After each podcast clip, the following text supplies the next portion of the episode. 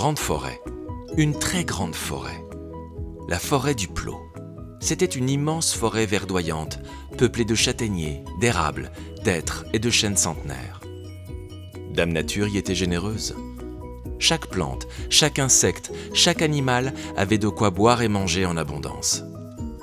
Et Dame Nature protégeait les habitants de la forêt du Plot en les faisant vivre loin, très loin des hommes, tellement loin qu'ils ne se croisaient presque jamais. Les animaux y vivaient en paix et en harmonie, et la vie régnait dans un équilibre parfait. Et c'est là que vit Martin le Marcassin.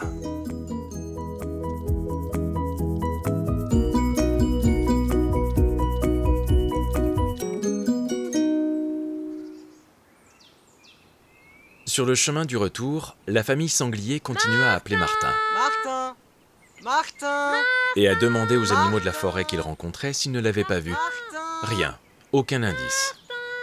Personne n'avait vu Martin dans les parages. Les membres de la famille Sanglier étaient déçus, inquiets et fatigués. Les petits se plaignaient, et ils n'étaient pas les seuls. Je ne me sens pas la force de continuer jusqu'à la maison. Je propose qu'on s'arrête chez Papy et Mamie. Soupira Maman Sanglier. Tu as raison. Tout le monde est fatigué, répondit Papa Sanglier. Toutefois, je vais demander à Alexandre et Capucine s'ils ont encore la force d'aller jusqu'à chez nous, et voir si Martin serait là-bas à nous attendre. On ne sait jamais. Maman Sanglier était d'accord. Lorsqu'ils arrivèrent épuisés au portail du jardin des grands-parents, Maman Sanglier entra lentement, suivie de Billy et Lolo.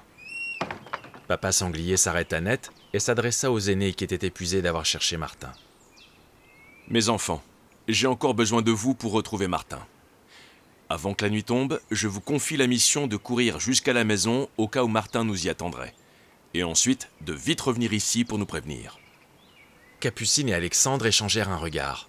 Papa Sanglier continua. « Je sais que c'est loin, je sais que vous êtes fatigués, et vous savez comme moi que c'est très important de retrouver Martin. Alors, vous êtes prêts ? » « On est prêts !» répondirent-ils en chœur.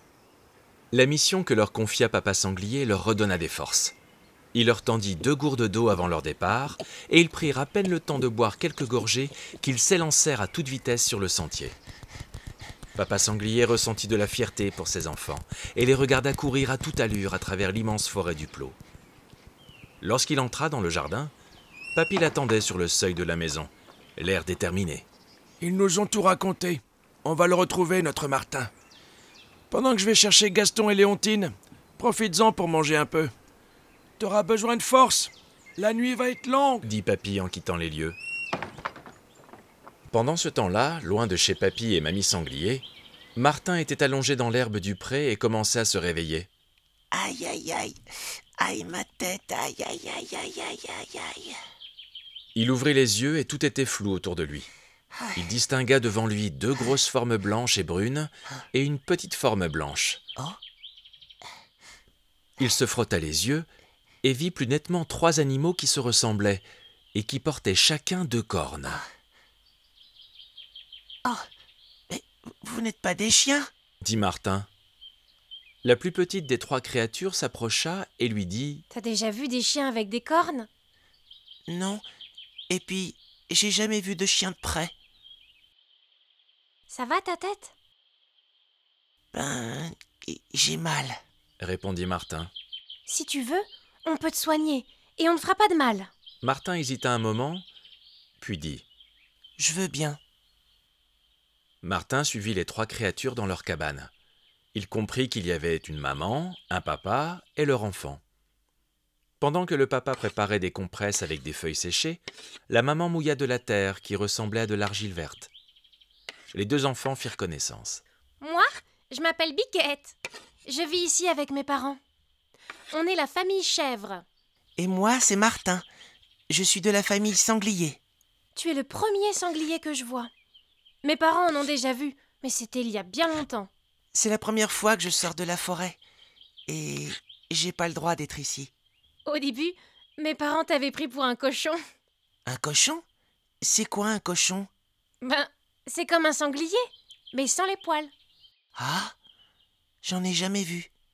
C'est normal si t'es jamais sorti de la forêt. Qu'est-ce que tu fais ici alors ? J'ai désobéi à mes parents en suivant un papillon. Et quand je suis arrivée à la lisière de la forêt, j'ai entendu des rires Et je voulais savoir qui c'était. On dit de nous, les chèvres, qu'on est des animaux curieux. On n'est pas les seuls, alors. Aïe ! Cria Martin lorsqu'il sentit la compresse sur sa bosse. Ma maman fait attention, pourtant. Ça va ?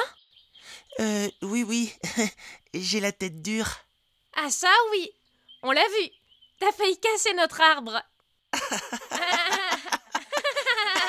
La nuit tombait gentiment. Martin était sain et sauf à se faire soigner sa bosse par la famille chèvre.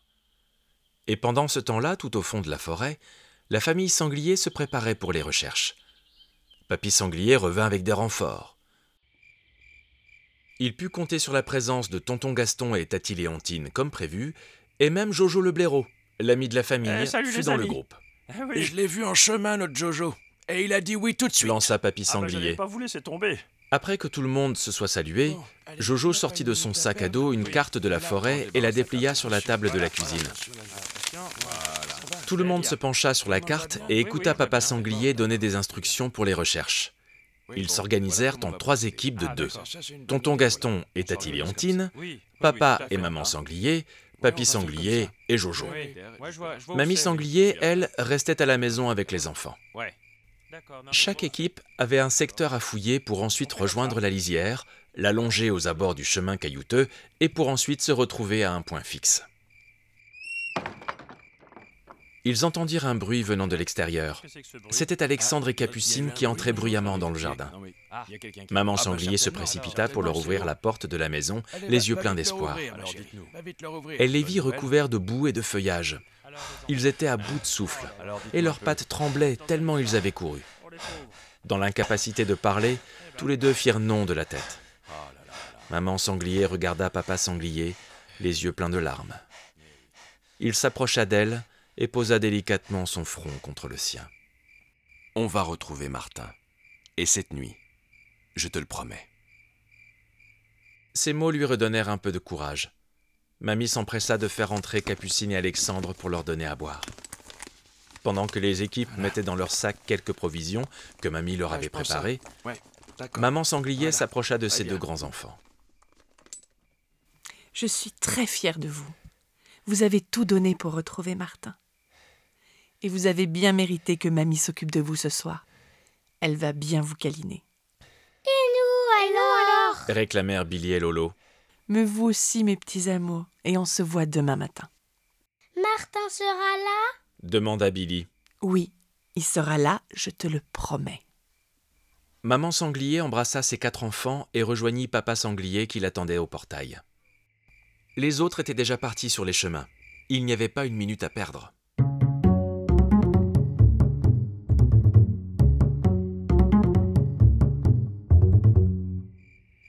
Beaucoup plus loin, dans la cabane de la famille Chèvre, l'ambiance était bonne, même si Martin avait mal à la tête et portait un bandage sur sa bosse.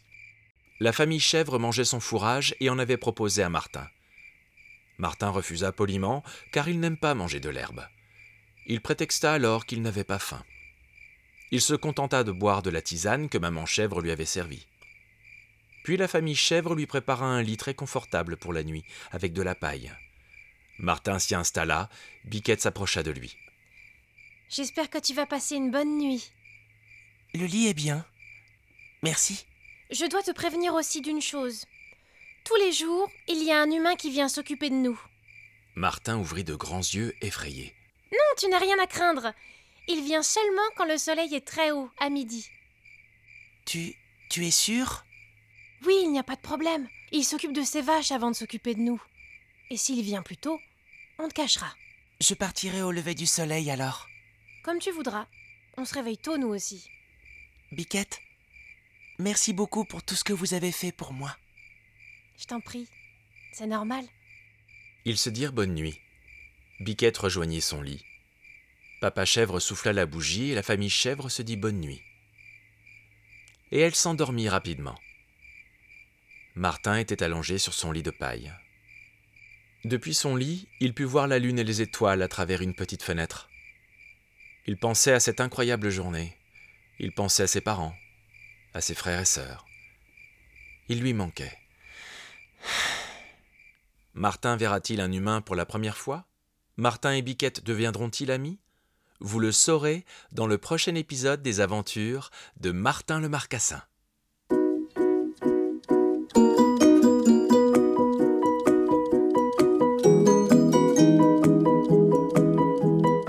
Les aventures de Martin le Marcassin est un podcast pour enfants écrit et réalisé par Dominique Grilla. Avec les voix de Claire Prahamian, Marin Bichy, Mathilde Melero et Isée.